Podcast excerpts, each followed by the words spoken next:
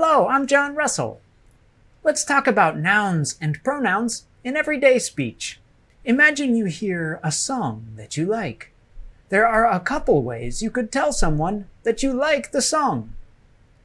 You could say, I like that song. I like that song. Or you could say, I like it. I like it. Did you notice something about my voice in the two examples? Listen again. I like that song.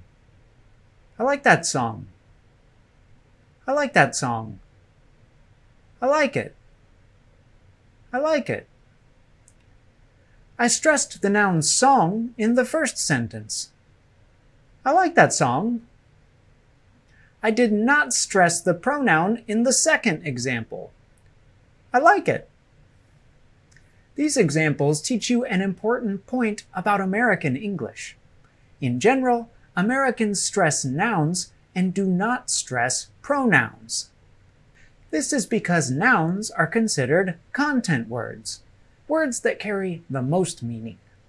Along with content words, there are function words, words that have a grammatical purpose but don't carry much meaning in and of themselves.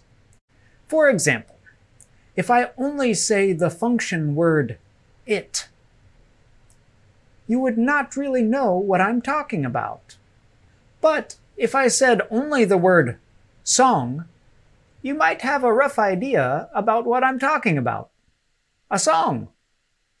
So, Americans stress content words such as nouns because they provide a lot of information about the speaker's specific meaning. Listen to these sentences and make note of the noun that is stressed and the pronoun that is not stressed. He drove the car.